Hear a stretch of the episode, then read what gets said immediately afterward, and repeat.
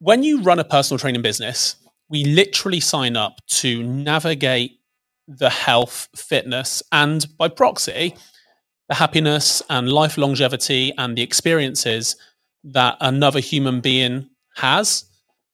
That's what our goal is. Our goal in our career is to try and help people live healthier, happier, longer, more experiences, ideally with more body confidence, more energy, and all these things that go with it. So when we commit to someone in this respect, and your efforts aren't necessarily appreciated, it can really hurt. It can really, really hurt. Now, there's a whole number of reasons why this might happen, but more trainers every now and again, because we live that life, when somebody doesn't behave within our own values and our own expectations, it can really sting. So there's been times in the past, as examples of certain things that have happened in my career, there's been times I've walked into my own gym. Luckily, these people are no longer members.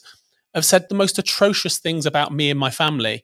And then I walk downstairs. I'm expected to not just train them, or if there's somebody else training them, I'm expected to be the best host possible.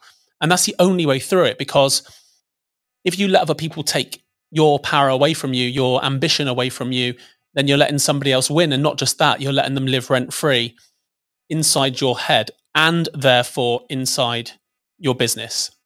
Now, there's a few things you can do to set yourself up to protect your own interests from this kind of stuff happening.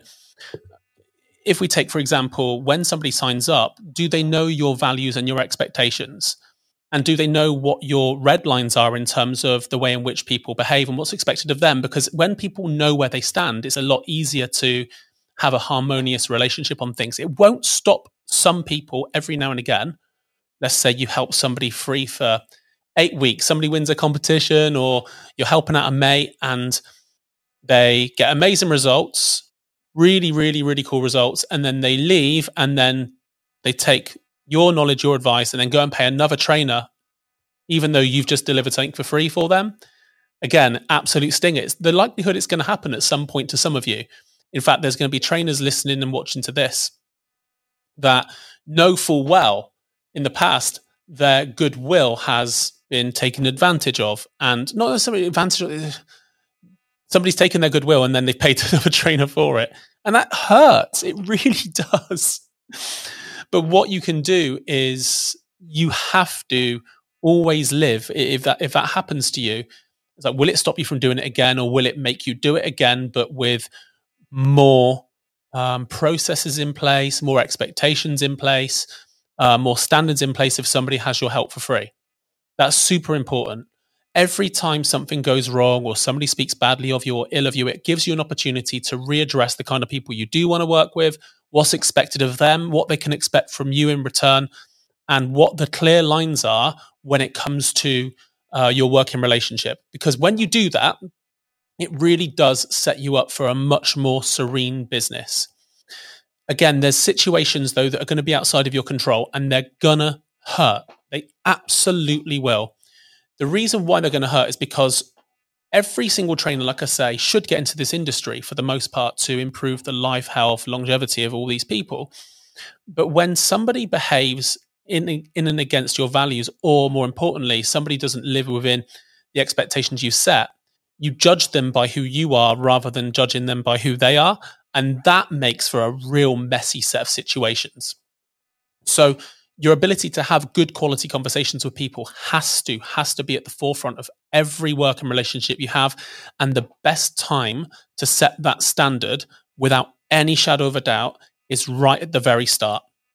So I say to every single person that comes through and works with me as a PT client, luckily I've not had to take on anybody new for quite a long time now, but the same thing applies. Like, there's going to be times where you're going to want to stop. You might going to hate the service.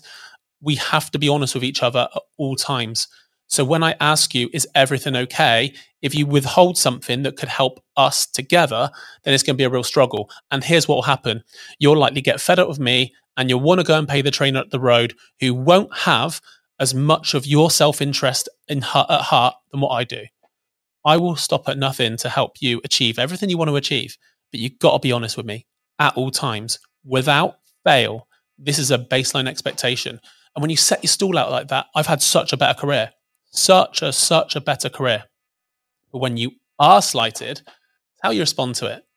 Like, and at times where, like, there's times where literally everything gets on. It always seems to come like London buses. You wait all day for one, and then like they all turn up at once. There's times where inevitably you're going to go through days where you feel the world's against you.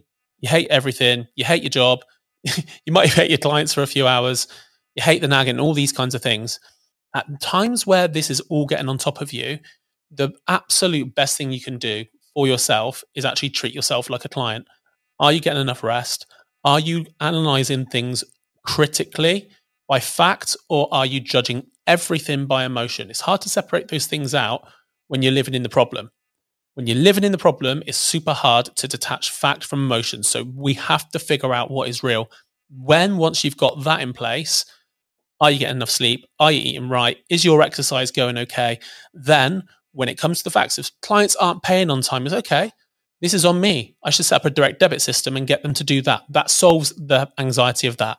It's like clients are turning up late for sessions. Okay, I can either address it, or what I can do is give clients who are late the tools to warm up themselves as and when they get into the building.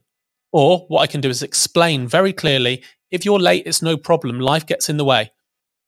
But here's what happens in your session if you are.